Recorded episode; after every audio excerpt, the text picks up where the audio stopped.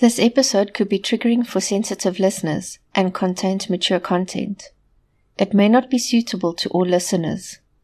In this episode, there is reference to the abuse of children, so please consider this before listening. Should you need any emotional assistance, please see the show notes for telephone numbers that you can call. The views and opinions expressed in this podcast are my own and do not reflect the official policy or position of the podcast. Any content provided by contributors such as the host, guests, bloggers, sponsors, or authors are of their opinion and are not intended to malign any religion, group, club, organization, company, individual, anyone, or anything.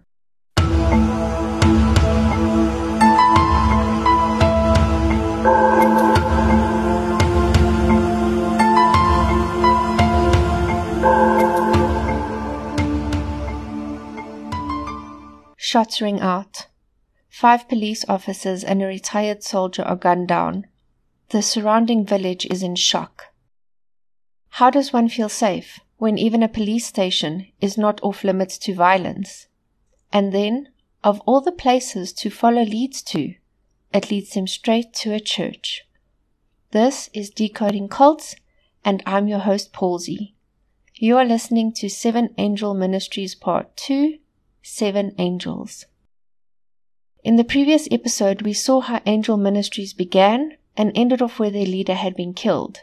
In this episode, we will look at the birth, rise, and ultimate fall of the Seven Angels ministry.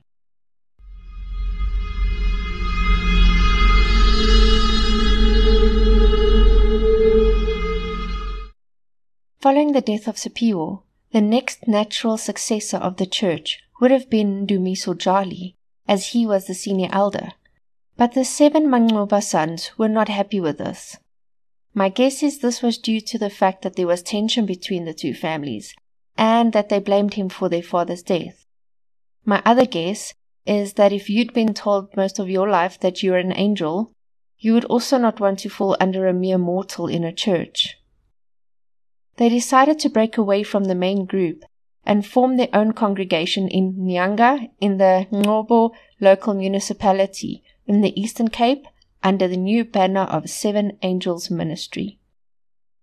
This is the area where their mother had come from and was also the place where their father had been banished to by the police while he was under investigation. Many of the members followed the brothers to Nyanga and assimilated into this new ministry. The brothers declared that when their father had died, God had told them to begin their work. The brothers and their followers lived on a compound on the outskirts of town. The compound comprised of a large house, a second brick and mortar building with the words 7 visitors only painted on a wall in red, a red container-like building with a door and a few shacks at the back.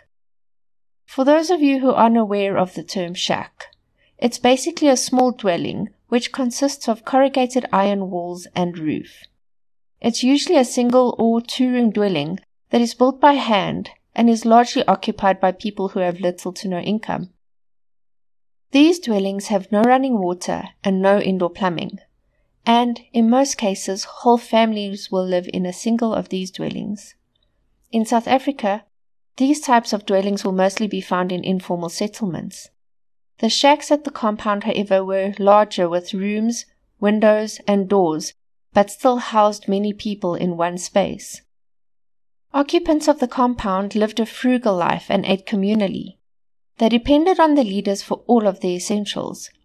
The men, women, and children all lived in separate quarters in the shacks on the compound. Many of the younger generation had been born into the church when Sepiwa had still been alive, and this was the only life they'd ever known. The leaders, on the other hand, continued to live lavish lifestyles and even boasted luxury cars, the latest gadgets, and some even had Facebook pages. Members of the church could be seen singing, dancing, and sometimes chanting in unison on the property ground. The so-called 7 angels kept some of their father's teachings, including the proclamations of Satan being in the Constitution and in the educational system, that females were second class, and also cutting off people that were not part of the church, and also the end of days proclamations. But they also put their own spin on the beliefs that they taught.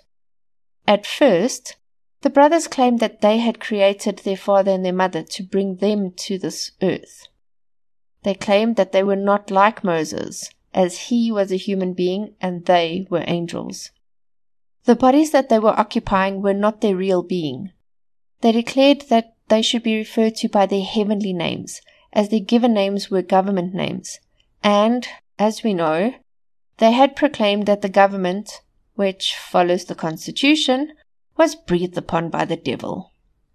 Their angel names, a mixture of English and Xhosa, were Komanda, meaning commander, Michael, after the archangel, Gabriel, also after the archangel, Bulungisa, which means justice, Mteteleli, which means savior, redeemer, or speaker on behalf of, Monwabisi, which means bringer of joy, and Gideon, who is also a biblical figure who was chosen by God to free his people. The ministry was divided into departments to accommodate each of the brothers. The followers also began to refer to them as my Lord or my God. It's not clear if they were instructed to do so, but my guess is that they were. They also claimed that one of the reasons that they had been sent to earth was to flush out the devil, and that there was going to be a natural disaster unlike anyone had ever seen before. They would also make future claims that their father had prophesied that the whole family would face hardships.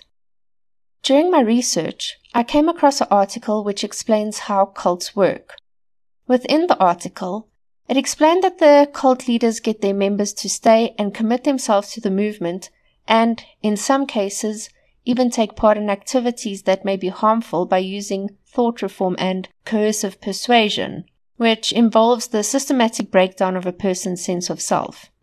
They get this right by isolating the members from the broader population and making them increasingly dependent on the leader and/or the group. This way, they have absolute control over every aspect of the member's life, and thus leaves them no time to form their own thoughts or analyze what they are being taught. With this in mind, we can see how members would readily accept any new indoctrination that the leaders would propose. And in the case of the seven angels, this would be their new names and also how the members need to refer to them. The leaders no longer used the Bible during their sermons. They claimed that it was created for human beings and not for angels. The brothers did, however, use passages from the Bible, but changed the meaning to suit their agenda. This is not uncommon in cults. They further claimed that the Holy Spirit communicated directly with them and gave them instructions on how to run the church. By doing this, they were able to further manipulate their followers into believing anything that they said. The brothers also preached that Jesus would come soon, and that the only way that they would have their wishes fulfilled, live at life eternal, and get closer to God, was to resign from their jobs, give their lives to the church, and wait with the brothers for Jesus to come. The church still brought in very young members from the village, persuading them to come and live at the compound and write off their families. In 1997, Loyiso Tlambulo graduated with a BSc Honours degree from the University of Natal. He became a teacher at Nomaka Mbeki High School and taught maths and science there for 18 years.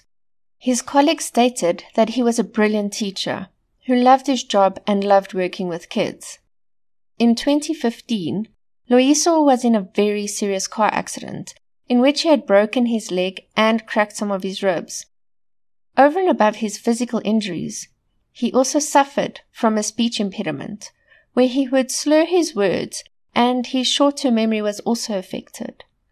It was reported that following this accident, he was partially disabled, and one of his colleagues noted that he was not mentally the same. He found it difficult to stand for very long periods of time while he was teaching in a class, so the school graciously decided to assist him by letting him teach life orientation instead, as this subject provided less strenuous hours on his feet. A fellow teacher at the school stated that he was, quote, no longer the Loyiso we knew, end quote. It was also at this time that his mother passed away. Despite the accommodations made for him at the school, Loyiso decided that he no longer wanted to work there and resigned from his post. Shortly after his release from hospital, he had bought a brand new, top-of-the-range Audi, which he showed off to his fellow teachers. Upon his resignation, he informed his now ex-colleagues that he would be donating it to the church, which he then did, and then drove around in his mom's old VW Polo. He also moved out of his mother's house and went and lived on the compound. This promising young man's choice would later prove to be fatal. We can see here that cults prey on the vulnerable individuals. Many people who have gone through a tragedy often turn to religion for comfort.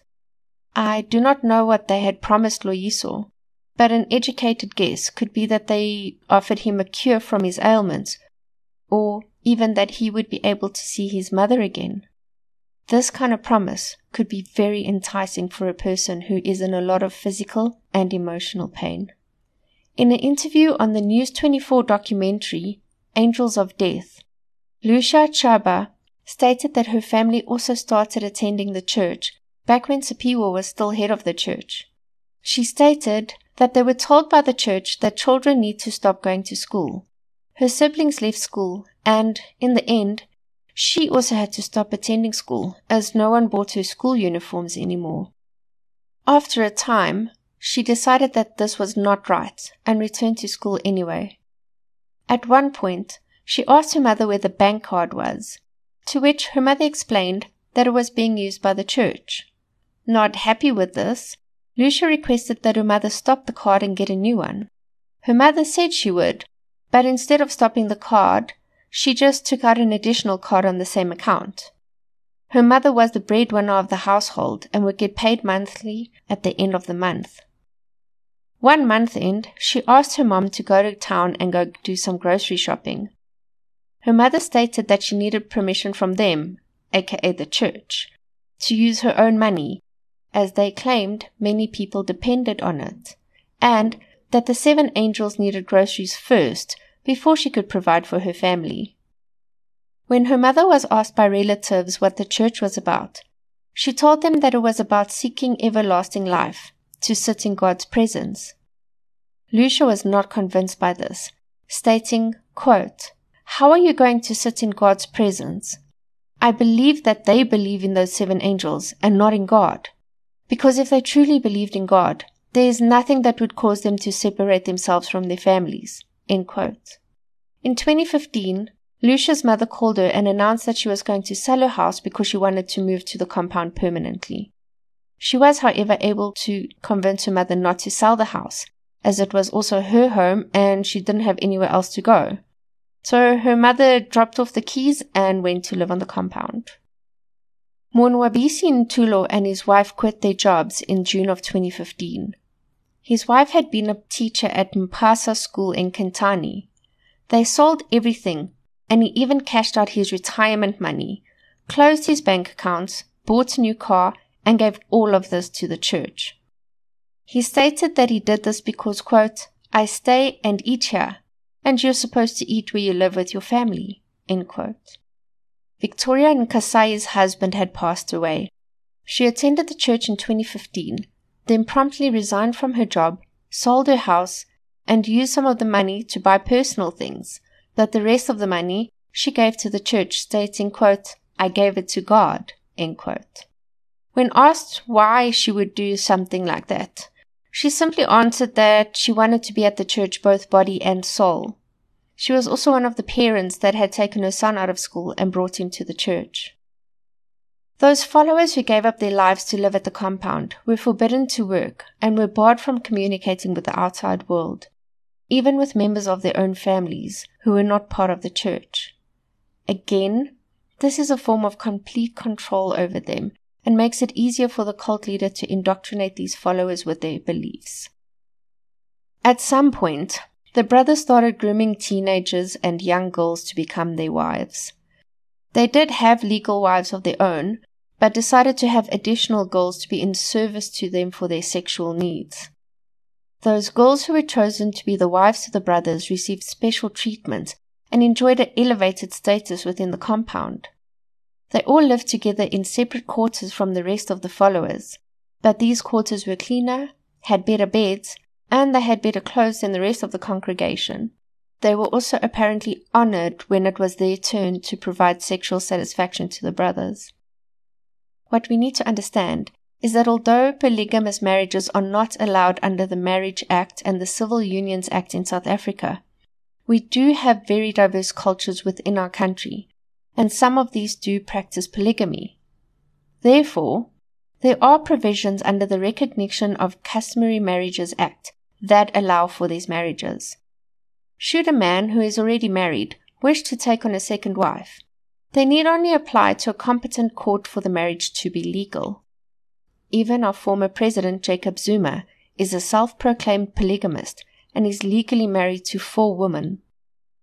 Furthermore, in South Africa, the legal age for a girl to be married is 15, but only with parental consent. Although, in the Customary Marriages Act, it allows minors to enter into customary marriages with parental consent, but doesn't specify a minimum age. A customary marriage in South Africa, by definition, is a union that is negotiated, celebrated, and concluded in terms of indigenous African customary law.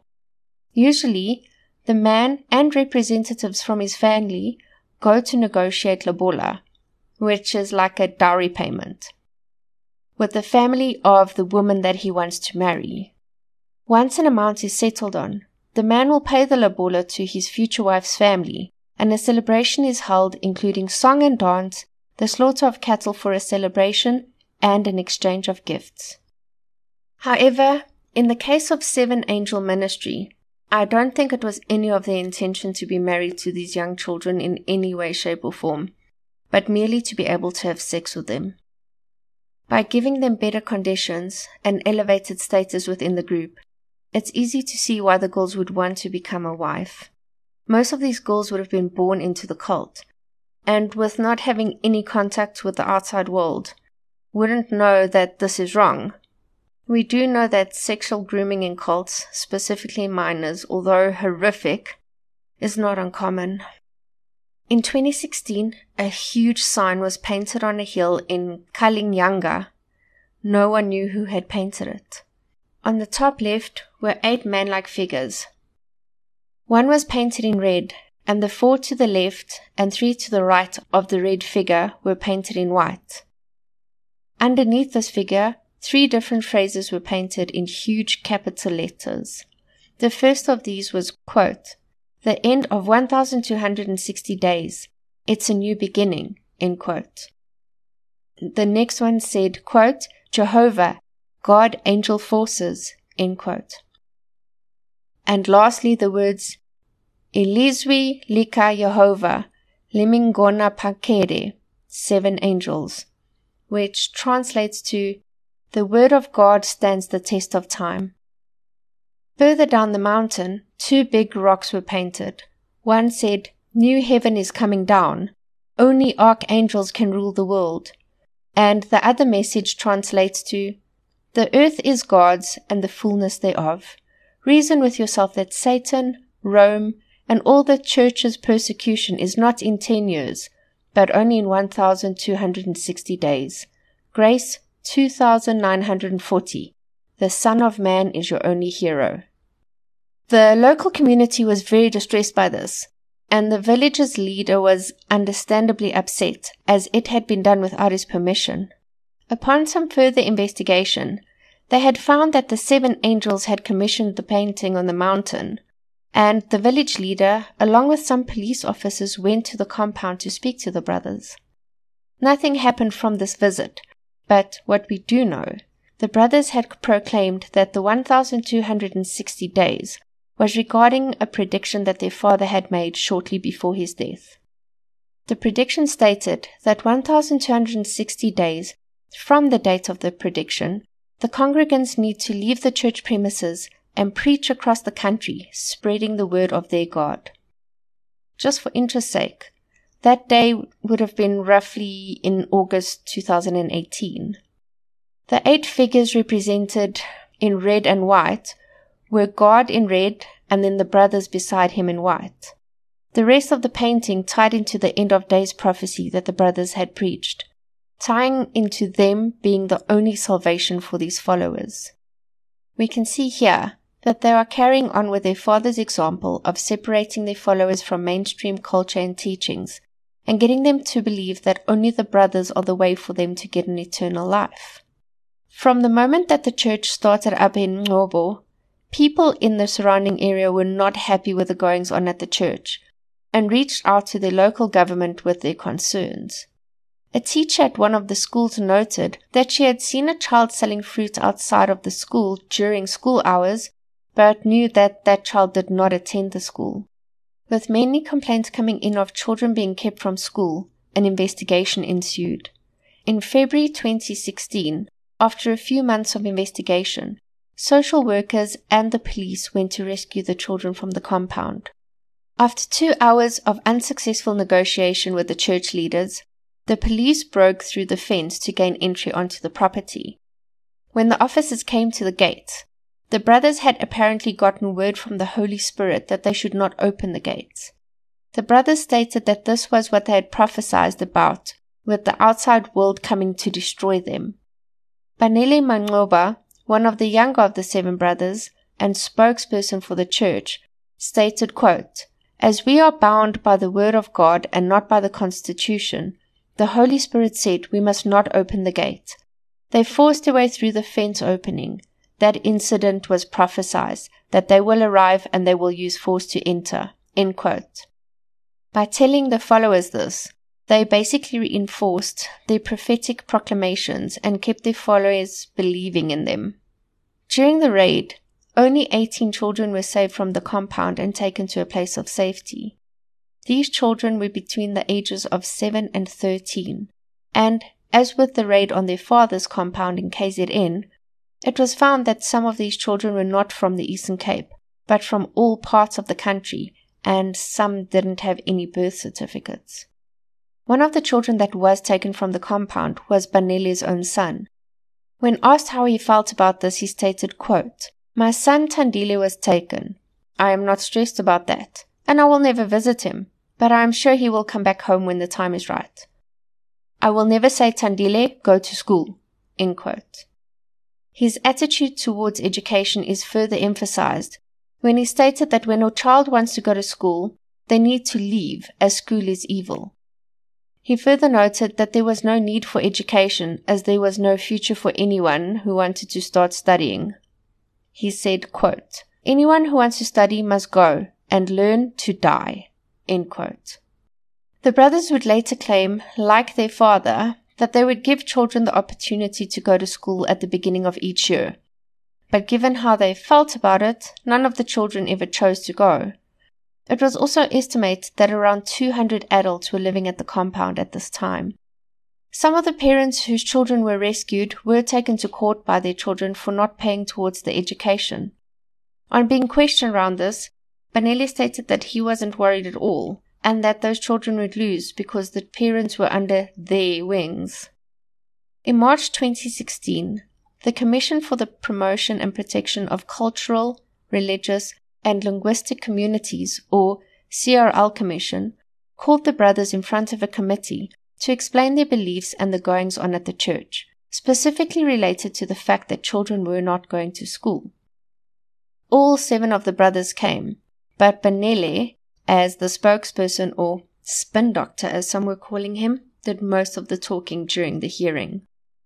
At the beginning of the hearing, the brothers were asked if they would give an oath or a solid affirmation. They did not want to give an oath as they claimed that they couldn't make an oath as they had already made one to the throne. Then, while being sworn in with the affirmation, they refused to raise their right hands. This was definitely a sign of things to come during this inquiry. And trust me, I had quite a few "are you effing kidding me" moments while watching it. When asked about the history of the church, they stated that their father, Sepiwa Mangmoba, was the founder of Angel Ministry. They went on to explain their origins as angels and how they had created their parents to bring them forth into the world. Banele explained that Jehovah is the God of southern Africa, and that there was an angel that left heaven by the name of Lucifer, who they had come to seek on earth. Banele further explained that the devil had breathed on the South African constitution and even on the schools.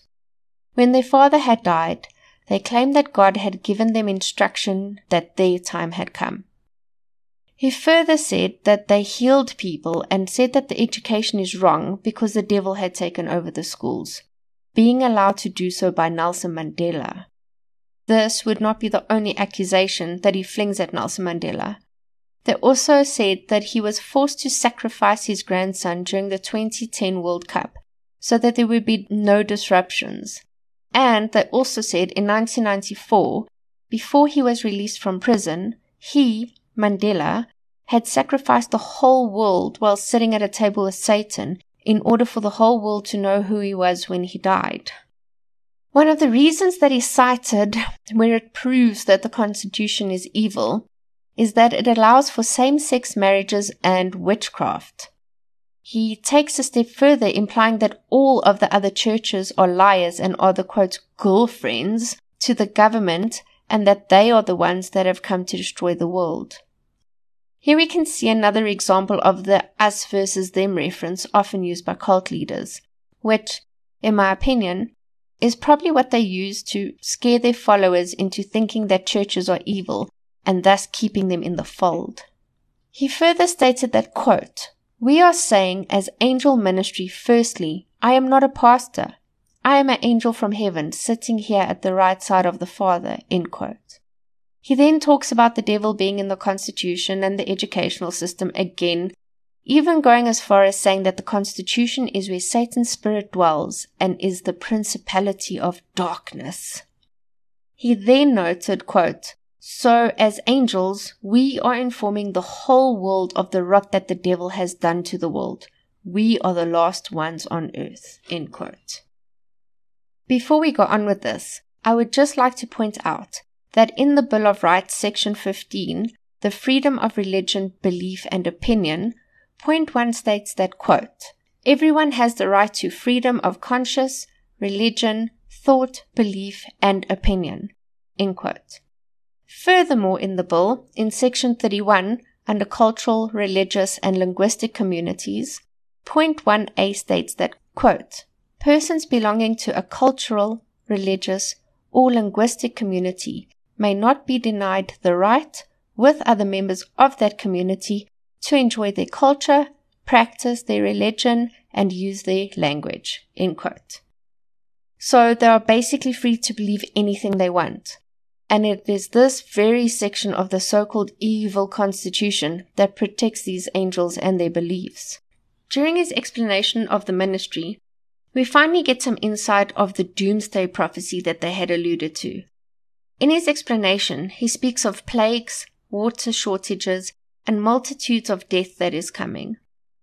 He even likens the country to Sodom and Gomorrah.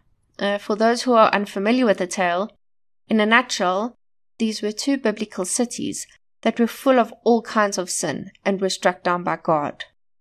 Many of the questions posed to the brothers were met with roughly the same explanation around the devil having taken over the constitution and the educational system. When asked if they believed in the laws of the country, they stated that they did not, because that is where, according to them, the devil resides, and later stated that they are above the constitution. One of the questions posed to them was if they were Christian, to which Banele responded that he was not a Christian, but was, however, Jehovah. Following this, the panel stated that they thought that they were angels, to which Banele replied, quote, "It's the same thing," end quote. If you're shaking your head in disbelief at this point, let's take a step back. The seven brothers, and in fact the entire group, had been told for years that the sons were not people but angels. They had been raised learning this and had not had much exposure to the outside world. So if you think about it, they could very well believe that this was indeed true. One thing I did notice during his testimony was that Banele spoke with, call it, a cocky smile. In my mind, it could be one of two things. The first was that he truly believes what he is saying and cannot fathom why he would have to explain himself to these mere mortals.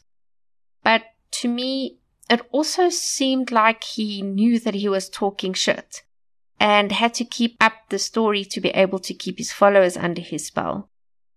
Something tells me it's the latter, and I'll explain why I think this.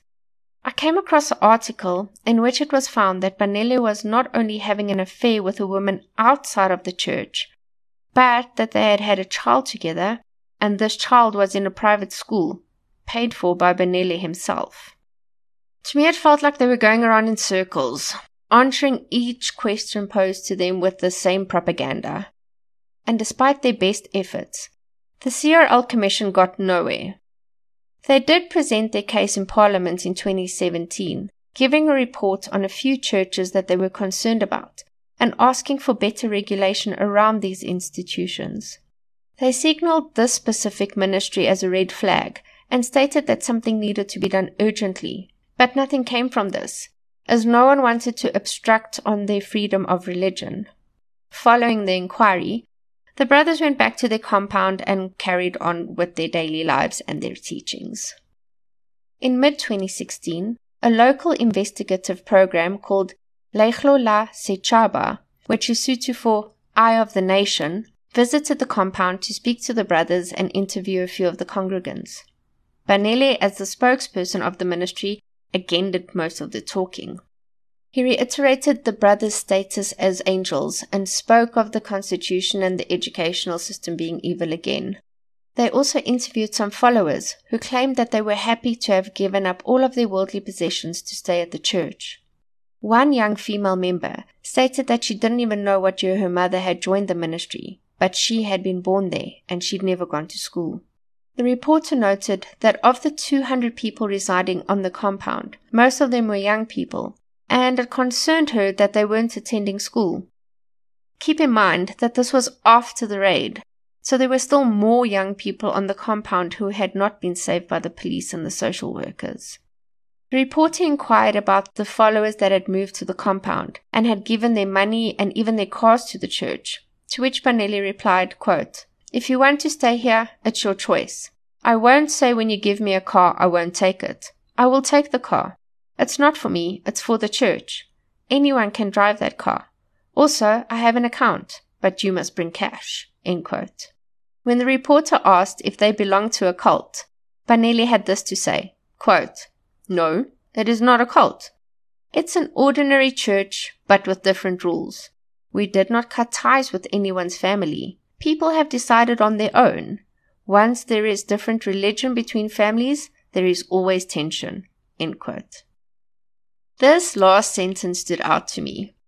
In my research around cults, one of the practices that many leaders implement is self-policing.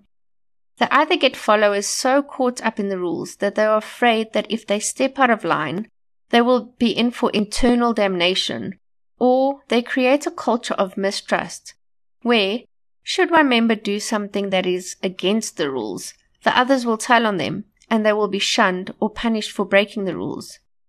Furthermore, cult leaders instill a fear of the outside, making them the enemy. So when they speak of choice, they mean that the follower has been so indoctrinated about the outside world's evil that they choose to cut ties with their family. But it's not a freely made choice. Even though there was enough space within the church to accommodate all of the brothers, the eldest, Tandazile, was unhappy with the arrangement. He insisted that as he was the eldest, he should be the leader. Friction started to develop between the brothers, and they eventually decided to break into two separate factions. But their mother still ran the main ministry. As the congregants were encouraged not to work, soon there was no real income coming into the ministry, and with A, having so many people to look after, and B, living large lifestyles themselves, the seven angels started running out of funds. Rumors were going around the village that the break-ins that had started happening could mostly be attributed to the members of the ministry. There are many different versions of the following story, but ultimately it comes down to this. Tandazile and a few members of his faction planned to bomb an ATM. but in order to do this, they also needed to create a distraction. The group creating the distraction started at around midnight on 21 February 2018 by ambushing and shooting two police officers on patrol near Nyanga High School. They just left them there on the side of the road and took their police vehicle. They then proceeded to the police station several kilometers down the road. At the station, they shot and killed two police officers in the charge office, and then gunned down another officer in his van as he was returning back from patrol. They also shot a passerby, who had later turned out to be a retired soldier. Three female officers, who were also at the station, were ordered to open the gun safe and then go and wait outside. These officers were then also locked into one of the police vans. By the end of the assault, 5 police officers and a civilian had been killed, and 2 police officers had been injured. During this time, the other group focused on robbing the ATMs and bombed them and got away with the money. The assault left many families devastated. The investigation started immediately, and arrests were made fairly quickly. One of the arrested suspects then pointed the investigating officers to the compound where the rest of the group was hiding. On the evening of 23 February 2018, police arrived at the compound in order to search for the stolen weapons. Some of the members of the church immediately started shooting at the officers. A full shootout ensued where 7 church members were killed.